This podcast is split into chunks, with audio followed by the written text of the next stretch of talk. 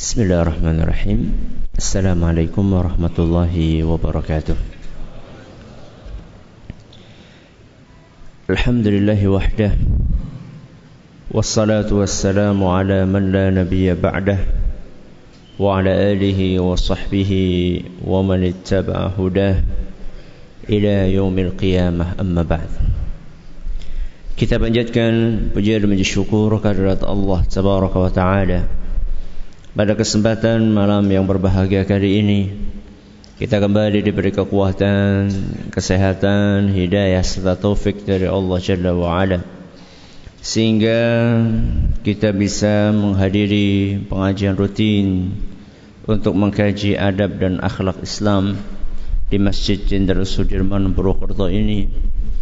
Kita berharap Semoga Allah Tabaraka wa Ta'ala berkenan untuk melimpahkan kepada kita semuanya ilmu yang bermanfaat sehingga bisa kita amalkan sebagai bekal untuk menghadap kepada Allah Jalla wa Ala.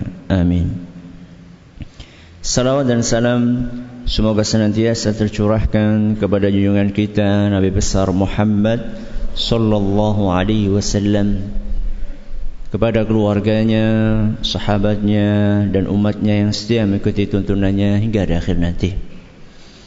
Bapak-bapak dan ibu-ibu yang kami hormati dan juga segenap pendengar Radio Insani 102,2 FM di Purwokerto, Purbalingga, Banjarnegara, Cilacap, Wonosobo, Kebumen dan sekitarnya. Juga para pemirsa Yufit TV yang semoga senantiasa dirahmati oleh Allah Azza wa Jalla. Pada pertemuan terakhir kita kita sudah membahas tentang contoh bisik-bisik dalam kebaikan. Jadi kita sudah menyampaikan bahwa bisik-bisik itu hukumnya tergantung apanya? Satu konten yang dibisik-bisikan. Kemudian yang kedua, situasi dan kondisi ketika bisik-bisik itu dilakukan. Kita sudah menyampaikan bahwa bisik-bisik itu tergantung kontennya. Kalau kontennya buruk, maka hukumnya haram.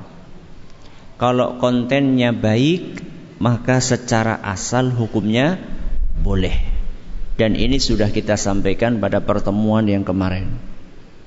Hanya saja kemarin kita sudah sampaikan Walaupun bisik-bisik dalam kebaikan itu secara asal hukumnya boleh akan tetapi ada etika yang harus diperhatikan ketika bisik-bisik dalam kebajikan tersebut.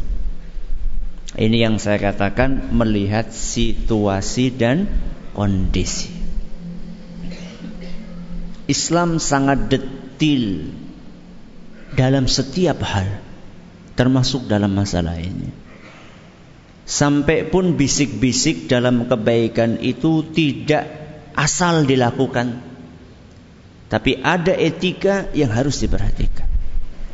Dan etika itulah yang disebutkan oleh Rasulullah SAW dalam hadis yang keempat. Dalam kitabul jami' dari bulughul maram karya Imam Ibn Hajar al-Asqalani yaitu sabda Nabi sallallahu alaihi wasallam idza kuntum thalathatan fala yatanajathnani dunal akhar. Kalau kalian sedang duduk-duduk bertiga maka janganlah dua orang saling berbisik-bisik mengabaikan orang yang ketiga. Hatta takhtalitu bin nas kecuali kalau kalian itu sudah membaur dengan orang banyak. Maka saat itu boleh. Min ajli anna dzalika yuhzinuhu. Karena perbuatan seperti itu akan membuat hati orang yang diabaikan itu sedih. Hadis riwayat Bukhari dan Muslim. Inilah yang saya katakan melihat situasi dan kondisi. Hadis ini yang diajarkan oleh Nabi kita Muhammad SAW menunjukkan Walaupun konten yang dibisik-bisikan itu baik, kalau sampai bertiga kemudian satu orang itu diabaikan, maka hukumnya haram. Kata Imam Nawawi rahimahullah. Padahal kontennya apa? Baik. Makanya tadi kemarin saya katakan asalnya memang boleh berbisik-bisik dalam kebaikan, tapi lihat yang diperhatikan di dalam Islam bukan cuma kontennya saja, tapi kita harus memperhatikan situasi dan kondisinya. Kalau sampai situasi dan kondisinya seperti apa yang disebut oleh Nabi SAW tadi, berapa orang? Bertiga, terus satu orang diabaikan, cuma bisik-bisik berdua saja, maka ini tidak diperbolehkan. Bahkan kata Imam Nawawi sampai taraf larangannya level haram. Kenapa? Karena membuat sedih siapa? Orang yang ketiga. Sebelum saya lupa, termasuk dalam konteks hadis ini, kalau kita ini pakai bahasa yang tidak difahami oleh orang yang ketiga. Jawa, Jawa, Sunda. Nek ora Sunda Sunda Jawa. Nek ora Papua Papua Jawa. Nek ora Jawa Jawa Papua. Kalau sampai pakai bahasa walaupun gak bisik-bisik. Orang Papua bisik-bisik gak? Enggak. Ya kadang-kadang bisik-bisik juga. Sampai pun mereka pakai bahasa dengan suara yang keras, terdengar oleh orang yang ketiga. Kalau orang yang ketiga nggak paham, maka itu masuk dalam kategori hadis yang disebut oleh Nabi SAW tadi. Kenapa? Itu pertanyaannya. Kenapa nggak boleh? Nah, jawabannya ada dalam hadisnya. Inna dzalika kana yuhzinuhu. Karena perbuatan tersebut membuat sedih menyinggung perasaan orang yang ketiga. Menimbulkan kecurigaan. Su'udhan. Kok bisa su'udhan? Kenapa kira-kira? Ya iya lah. Oke, kayak ini lagi apa? Ki ngerasani Atau bahkan lebih tinggi dari itu, lebih parah dari wah, Kayak kayaknya lagi menyusun makar gitu. Dan memang itulah yang diinginkan oleh setan. Maka dalam sebuah riwayat yang disebut oleh Imam Ibnu Abdul Bar beliau menambahkan la tad'u sahibakum najiyan lisyaitan. Jangan kalian biarkan teman kalian yang ketiga ini sebagai korban bisikannya siapa? Setan. Loh, nggak usah pakai bisik-bisik saja setan sudah menggoda, apalagi pakai bisik-bisik. Setan akan berusaha, tuh lihat dua orang ini, kayak pasti lagi ngerasani kayak. Walaupun mungkin Baik. Mungkin dua orang ini mungkin maksudnya kayak wong melasi banget ya dibantu yuk. Tapi setan memprovokasinya, oh kayak lagi ngerasanya kok ireng jadi.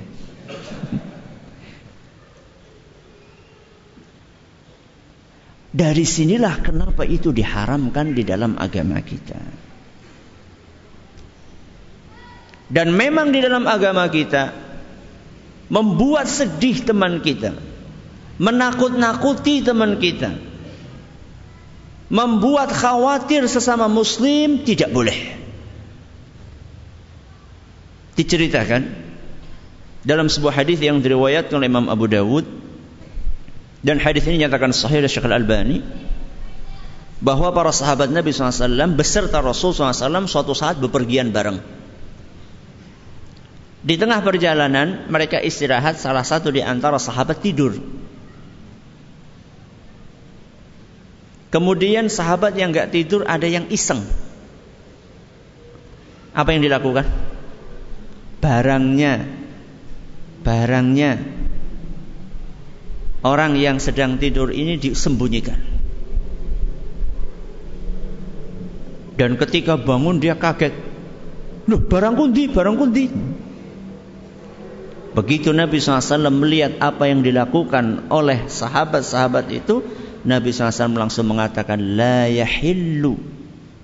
Tidak halal. Apa kata Nabi? Tidak halal. La yahillu li muslimin ayyurawwi'a muslimah.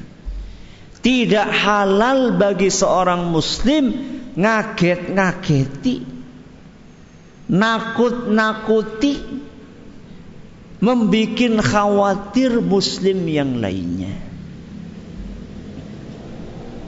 Anu kur gelewean Ustaz. Kur gelewean. Walaupun gelewean.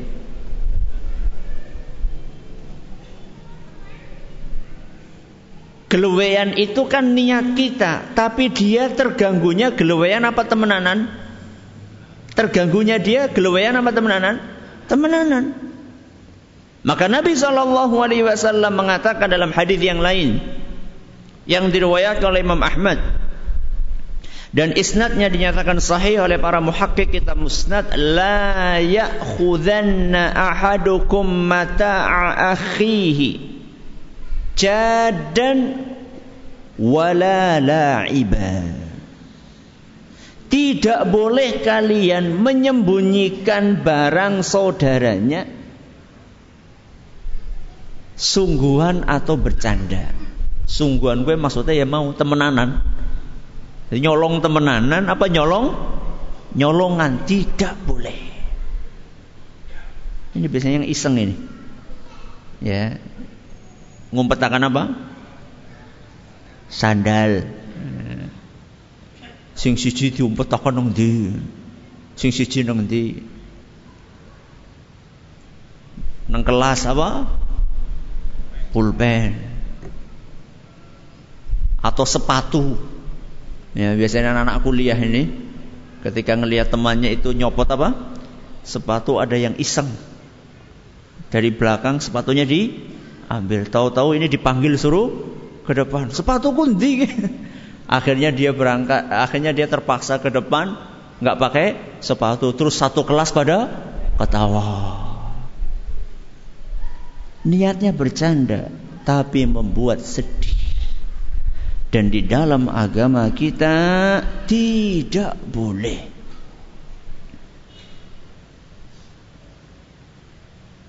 Dan Allah membenci orang-orang yang mengganggu seorang mukmin. Wallahu yakrahu adzal mu'min. Allah Subhanahu wa taala membenci gangguan-gangguan yang diberikan kepada seorang mukmin.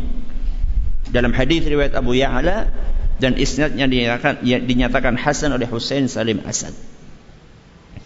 Dalam bentuk apa pun, mau pakai ucapan, mau pakai perbuatan, mau apa saja, tidak boleh kita membuat sedih, menyakiti saudara sesama muslim. Lah itu Ustaz, di dalam Islam nyuri tangannya dipotong, itu menyakiti enggak? Menyakiti enggak? Motong tangan sakit apa enggak? Tahu ngerasakan apa? Ya, ya jelas sakit loh, masa tangan potong nggak sakit. Nah itu Ustaz. Ini ada alasan yang dibenarkan. Memang ada kesalahan yang menuntut demikian. Loh kalau yang tadi sandalnya diumpetakan, salahnya apa? Gak ada salah apa-apa. Sekali lagi cuma i i seng. Penyakit jenengannya penyakit iseng. Ya.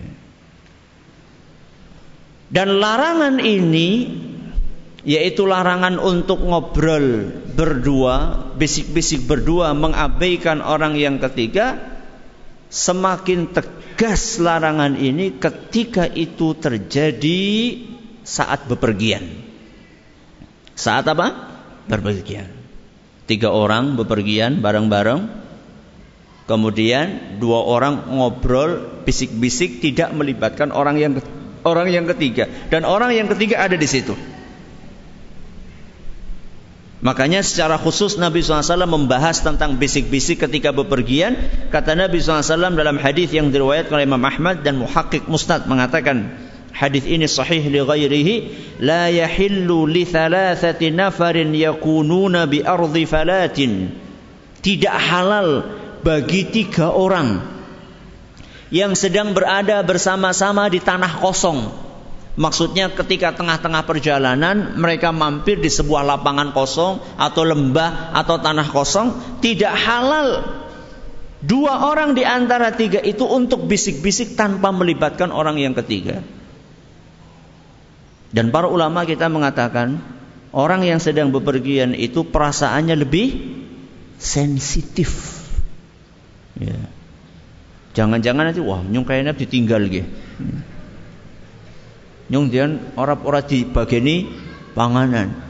Itu semakin kondisinya semakin sensitif saat itu. Makanya menurut mayoritas ulama larangan untuk bisik-bisik antara dua orang dan mengabaikan orang yang ketiga ini berlaku baik ketika bepergian ataupun ketika tidak sedang bepergian. Nabi SAW mengatakan kalau kalian bertiga Kalau kalian berempat gimana? Terus yang tiga ini bisik-bisik yang satu nggak ikut Boleh nggak? Nggak boleh? Kalau bertujuh Yang enam bisik-bisik yang satu nggak Boleh? Boleh apa tidak? Boleh Kalau bersepuluh Sembilan bisik-bisik satu nggak ikut. Boleh?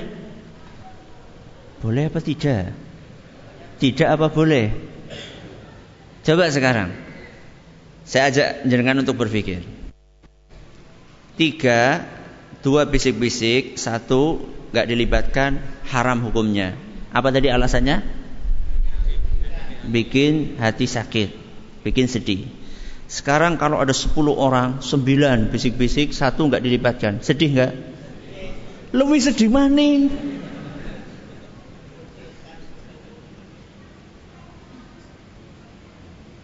Berarti hukumnya haram juga. Karena akibat yang ditimbulkan ada, bahkan lebih parah. Makanya di dalam kitab uh, Tarhut Tathrib disebutkan sampai pun jumlahnya seribu. Ya. Berarti yang bisik-bisik berapa? 999. Bisik-bisik wong sang atau sang puluh sang sih kepriwe ya. Ya orang ngerti. Satu orang tidak dilibatkan gak boleh.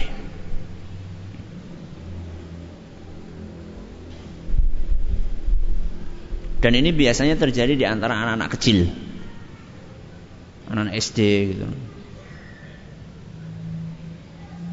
Misalnya dari satu kampung itu dari kampung yang lain bikin ngegeng, geng gitu.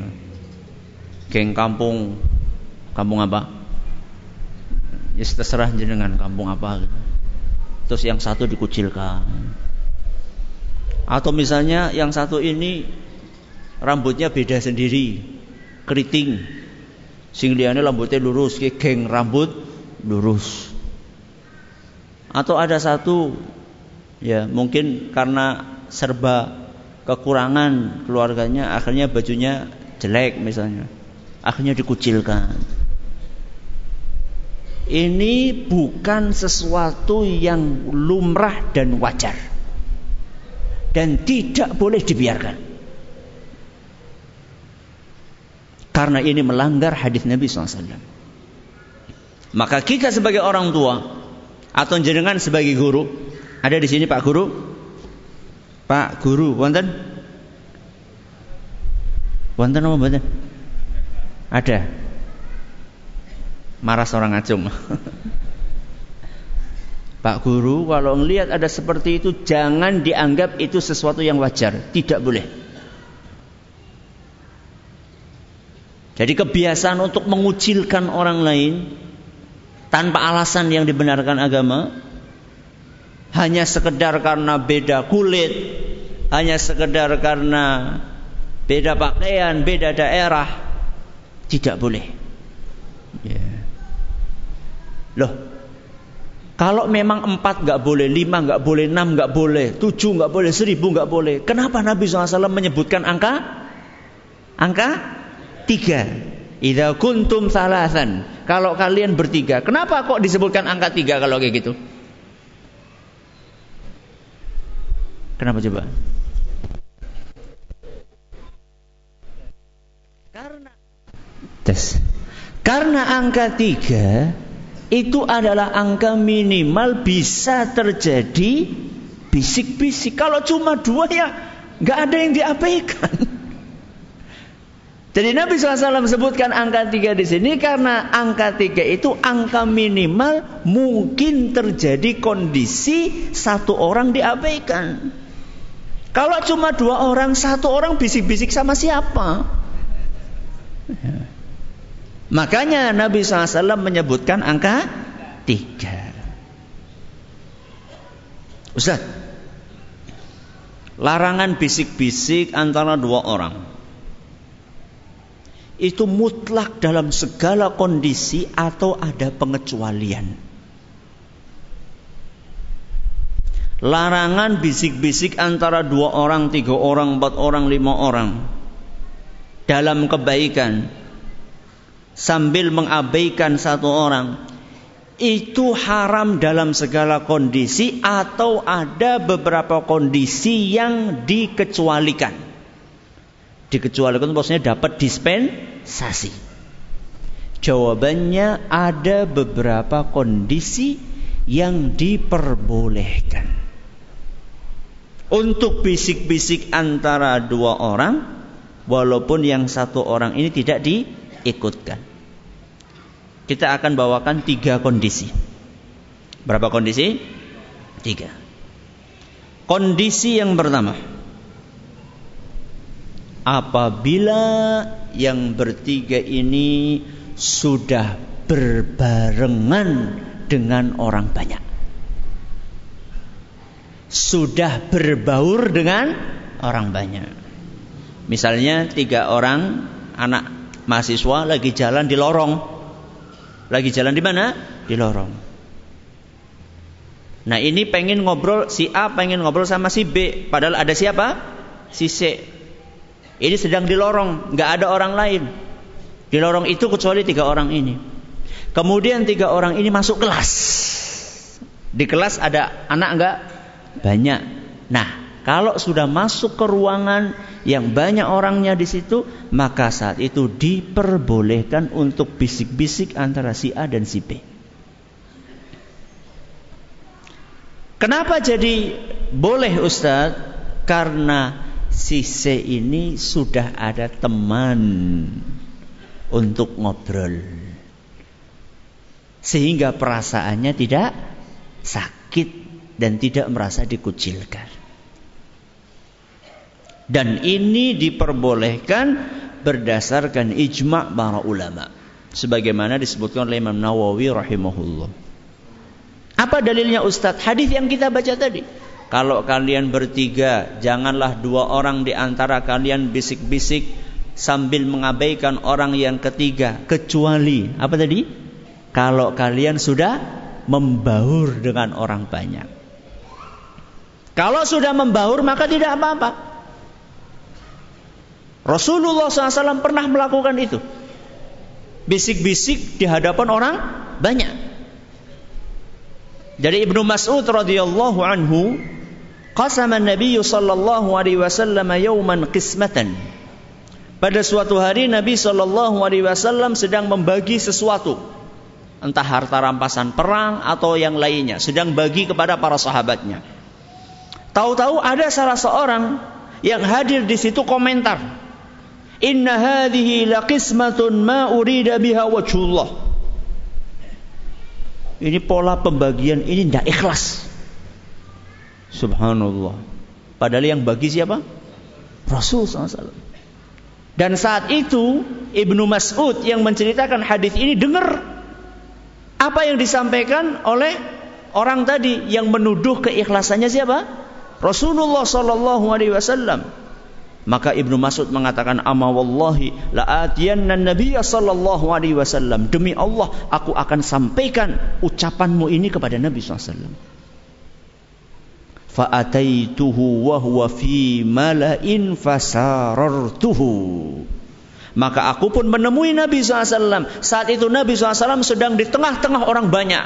Karena lagi bagi-bagi apa tadi? Entah rampasan perang atau punya lagi bagi-bagi, lagi di hadapan orang banyak maka aku pun berbisik-bisik kepada Nabi SAW mengabarkan ucapan orang tadi. Apa ucapannya? Nabi SAW tidak ikhlas, tidak adil. Ya. Faghadiba hatta Maka Nabi SAW pun marah sampai mukanya memerah. Thumma qala Kemudian Nabi SAW bersabda, Rahmatullahi ala Musa. Semoga Allah subhanahu wa ta'ala merahmati Musa. Udhiya bi min hadha fasabara. Musa disakiti lebih berat dari ini, tapi Musa sabar. Hadis riwayat Bukhari. Alias Nabi SAW sabar. Musa saja disakiti lebih dari ini sabar. Yang perlu kita garis bawahi adalah apa? Ibnu Mas'ud bisik-bisik sama siapa? Rasul SAW di depan orang banyak. Mungkin ada yang komentar, Ustaz, itu kan yang bisik-bisik bukan bukan Nabi. Yang bisik-bisik siapa tadi? Ibnu Mas'ud. Ibnu Mas'ud bisik-bisik sama Nabi SAW di depan umum. Jawabannya Nabi Shallallahu Alaihi Wasallam tidak menyalahkan Ibnu Mas'ud. Yang dilakukan oleh Ibnu Mas'ud bisik-bisik di depan umum dibiarkan sama Nabi SAW tidak disalahkan Ibnu Mas'ud berarti itu menunjukkan boleh apalagi ada hadis yang lainnya yang diriwayatkan oleh Imam Bukhari dan Muslim yang menunjukkan bahwa Nabi SAW juga pernah melakukan itu. Bukan hanya sekedar dibisik-bisiki, tapi beliau juga bisik-bisik. Dalam sebuah hadis yang diriwayatkan oleh Bukhari dan Muslim dari Aisyah radhiyallahu anha, beliau bercerita pada suatu hari Nabi sallallahu alaihi wasallam sedang duduk-duduk beserta istri-istri beliau. Istri-istri, berarti banyak. Tahu-tahu datang putri beliau Fatimah radhiyallahu anha. Kata Aisyah, demi Allah, jalannya Fatimah itu mirip banget kayak jalannya Rasul SAW. Maka begitu Nabi SAW melihat putrinya datang, maka Nabi SAW masuk mengatakan, Marhaban bibnati. Apa marhaban? Selamat datang putriku. Jangan kalau anaknya datang kayak gitu enggak? Anak pak, jalur duit apa? Ini ketawanya ketawa iya, kok ketawa enggak ini? Marhaban bibnati. Selamat datang wahai putriku. Thumma ajlasaha an yaminihi au an shimalihi. Kemudian Nabi SAW mempersilahkan Fatimah untuk duduk di samping kanannya atau di samping kirinya. Ini yang sekarang perlu kita garis bawahi. Thumma sarha. Kemudian Nabi SAW berbisik-bisik dengan Fatimah. Di hadapan siapa? Istri-istri Nabi SAW. Boleh atau tidak? Boleh. Karena di hadapan orang banyak. Di tengah-tengah okruman orang banyak, tidak apa-apa. Fabakat bukaan syadida. Begitu dibisik-bisiki oleh Nabi SAW, tahu-tahu Fatimah nangis. Dan nangisnya benar-benar nangis. Bukaan syadida, nangis mengucurkan air mata. Falamma ra'a huznaha sarraha thaniyata. Ketika Nabi SAW melihat Fatimah ini, nangis sedih, maka kemudian Nabi SAW membisiki Fatimah kedua kalinya. Berapa kali Nabi bisik? Dua kali. Fa'idha hiya tathak. Begitu dibisiki kedua kalinya, tahu-tahu Fatimah ketawa. Senyum, bahagia. Padahal tadi nangis. Bikin penasaran nggak? Bikin penasaran. Apalagi Aisyah radhiyallahu anha. Maka begitu Rasulullah SAW pergi, Aisyah tanya, apa tadi bisik-bisiknya? Kata Fatimah, enggak akan saya ceritakan. Ini rahasia katanya. Setelah Rasulullah SAW wafat, baru kemudian Fatimah cerita. Jadi bisik-bisik yang pertama itu adalah Nabi SAW mengabarkan sebentar lagi beliau akan wafat. Sebentar lagi beliau akan wafat. Maka sedih wajar. Bisik-bisik yang kedua, Nabi SAW mengatakan bahwa Fatimah ini adalah sayyidatu nisa'il mu'minin. Fatimah itu adalah pemimpinnya kaum mukminat yang akan memimpin kaum mukminat di surga nanti adalah siapa? Fatimah. Senang Fatimah. Di dalam beberapa riwayat disebutkan bahwa bisikan yang kedua itu mengabarkan bahwa keluarganya Nabi yang pertama kali akan mengikuti Nabi SAW setelah beliau wafat adalah Fatimah. Jadi makanya kan nggak nggak cuma beda berapa bulan antara wafatnya Nabi SAW dengan wafatnya siapa? Fatimah. Jadi Fatimah langsung senang karena dia nggak lama-lama pisah sama bapaknya. Sebentar kemudian Fatimah meninggal dan ketemu lagi sama bapaknya di akhirat. Yang perlu kita garis bawahi apa tadi? Bisik-bisik. Ini kondisi yang pertama.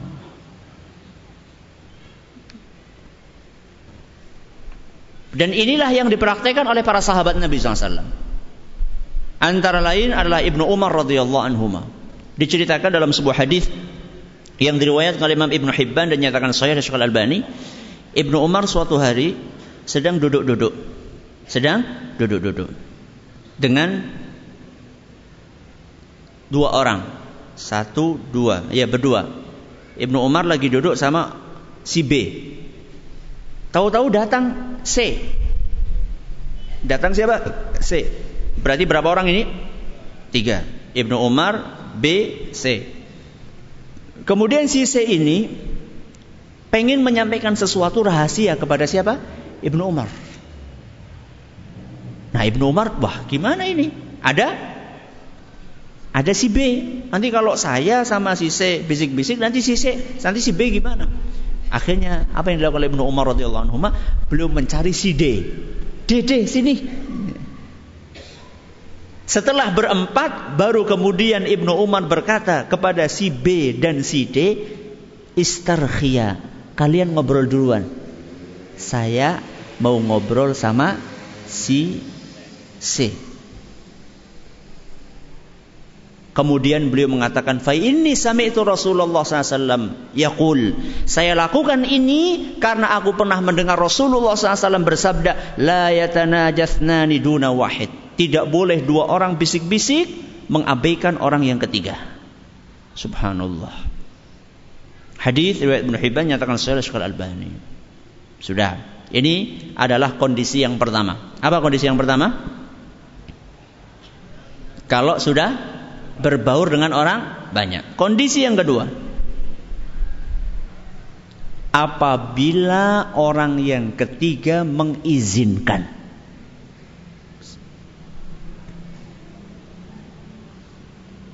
Apa? Apabila orang yang ketiga mengizinkan. Kalau misalnya orang yang ketiga mengizinkan, maka tidak mengapa bisik-bisik berdua. Yang penting kontennya bukan jelek ya. Ini kita lagi dari tadi itu bicara konten bisik-bisik yang baik. Kalau jelek sudah nggak pakai dua tiga empat lima ya pokoknya haram sudah selesai. Tapi kalau kontennya baik, ya sekalipun kontennya baik,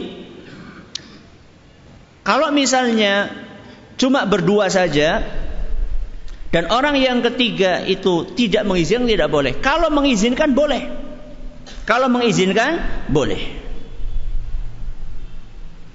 Makanya dalam sebuah riwayat disebutkan illa an yasta'dhinahu kecuali apabila dua orang ini minta izin kepada orang yang ketiga dan diizinkan sama orang yang ketiga. Kenapa Ustadz? Kok jadi boleh? Karena itu hak dia. Berarti kalau dia mengizinkan berarti dia sudah merelakan apanya? Haknya.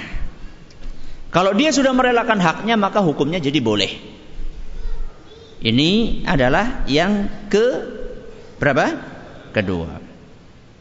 Yang ketiga, apabila ada kebutuhan mendesak. Apa? Ada kebutuhan mendesak dan maslahat yang lebih besar. Contohnya gimana Ustaz? Contohnya ketika kita kedatangan tamu. Kedatangan tamu. Kalau kedatangan tamu biasanya kita apa? Jadi kalau kedatangan tamu ngapain? Menyiapkan suguhan. Tahu-tahu dari dalam anak anak kita keluar, diutus, dikirim sama ibunya. Suruh menyampaikan sesuatu tentang urusan suguhan kepada kita. Kira-kira cocoknya seru apa bisik-bisik? Bisik-bisik. Contohnya ya, apa contohnya? Apa? gula nentong. Itu kira-kira kalau teriak-teriak gimana? Ya membuat tamunya jadi nggak enak, nggak enak hati.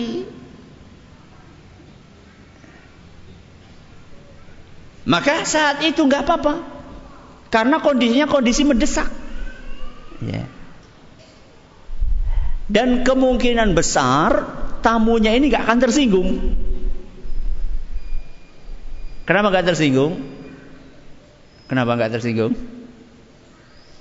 Karena dia akan faham sudah lazimnya kalau suguhan belum dikeluarkan ada bisik-bisiknya mesti ada something wrong. Maka insya Allah tamunya tidak akan tersinggung, tidak akan timbul perasaan yang enggak-enggak. Karena itu sudah umum.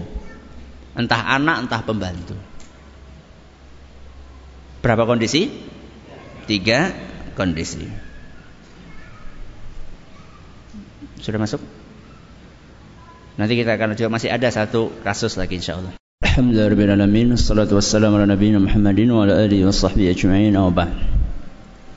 Hadis Nabi SAW yang disebutkan oleh Imam Ibn Hajar Al-Asqalani dalam kitab Al-Jami' nomor yang keempat itu bunyinya idza kuntum thalathan fala yatanajasnani dunal akhar kalau kalian sedang bertiga maka tidak boleh dua orang bisik-bisik tanpa melibatkan orang yang ketiga berarti ini kasusnya mereka dari awal jumlahnya berapa?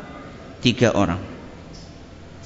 Dua orang bisik-bisik yang satu tidak dilibatkan. Bagaimana kalau kasusnya berbeda? Dua orang sedang bisik-bisik datang orang yang ketiga. Paham? Apa bedanya?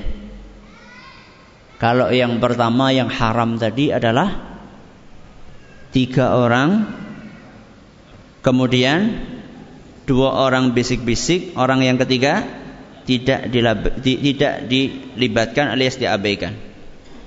Ini kasusnya beda. Dua orang sedang bisik-bisik lagi asyik tahu-tahu datang orang yang ketiga. Boleh atau tidak dua orang ini melanjutkan bisik-bisiknya? Boleh atau tidak? Tidak atau boleh? Boleh atau tidak boleh? Tidak boleh. Kenapa tidak boleh?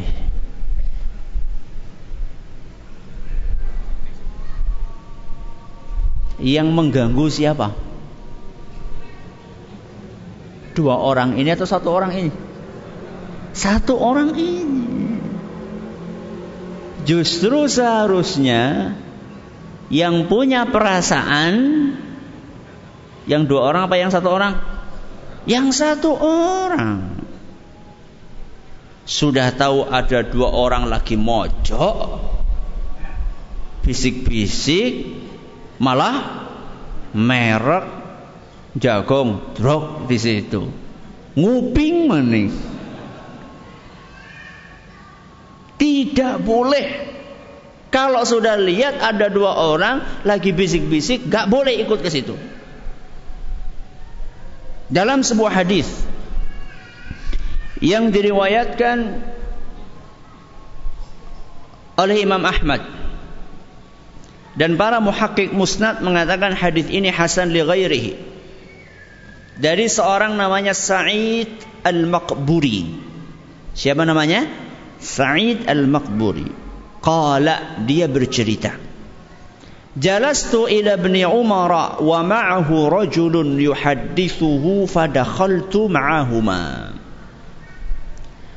Kata Sa'id Al-Maqburi, aku datang ingin menemui Ibnu Umar.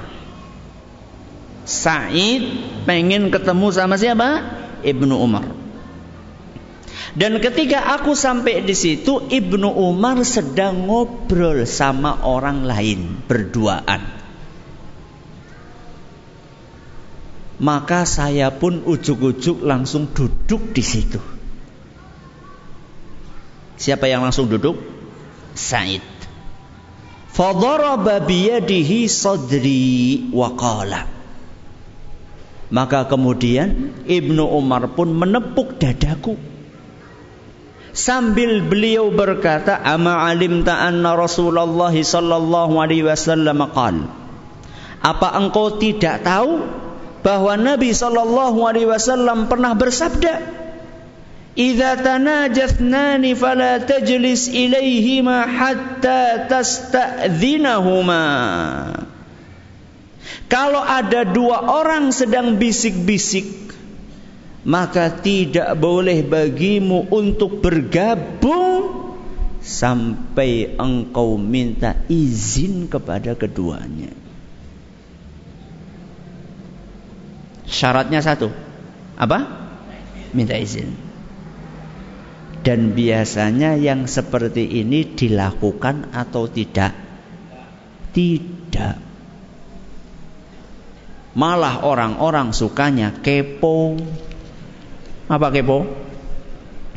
Pengen tahu aja. Ya. Ikut nimbrung aja. Jadi bukannya nggak boleh nimbrung, boleh tapi minta izin dulu.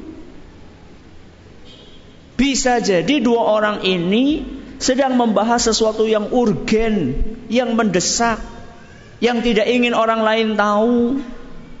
Kok ujuk-ujuk ini datang, akhirnya terputus obrolannya. Termasuk nih ya, termasuk. Ini kadang-kadang kurang diperhatikan etika ini. Orang lagi seorang tuan rumah lagi menerima tamu. Sedang bincang-bincang serius. Tahu-tahu langsung nyelonong. Ya, tamu yang lainnya datang. Assalamualaikum sorry ya ikut gabung. Loh, bukan sorry ikut gabung. Minta izin, ini boleh nggak saya ikut? Oh, maaf, nanti dulu ya. ya. Ini etika yang harus diperhatikan. Dan terus orang saya sering mengalami seperti itu. Lagi nemoni tamu, urung rampung masalah ya. Wis tekali aneh maning. Habis kayak gitu, Ustadz saya duluan ya. Astagfirullah. Maksudnya nyong disitan ki ora ya Allah ki kepriwe jane. Ya. Kalau posisinya dia adalah seperti orang yang sedang ngobrol pertama kali sama saya, gimana rasanya? Sedih. Dia belum selesai mengungkapkan masalahnya, tahu-tahu ada orang datang langsung duduk. Dan seharusnya kalau kita tahu, oh itu masih nemui tamu misalnya. Kita biarkan nunggu di luar. Kecuali kalau dipersilahkan sama tuan rumahnya. Kadang-kadang saya sengaja nggak mempersilahkan. Karena memang ini sedang ngobrol apa? Serius. Apa sih susah serius? Ya masalah rumah tangga. Masalah ini, masalah itu yang dia nggak ingin orang lain dengar. Ya. Dikirain wah, ustadz ini cuek, masa kita datang jauh-jauh dibiarin di sana. Ini kurang rampung dia mas. Ini belum selesai. Ya. Termasuk juga nih, ya sekalian. Biasanya habis pengajian, habis apa? Pengajian. Kan ada beberapa orang yang nanya gitu. Tidak ada masalah, boleh-boleh saja.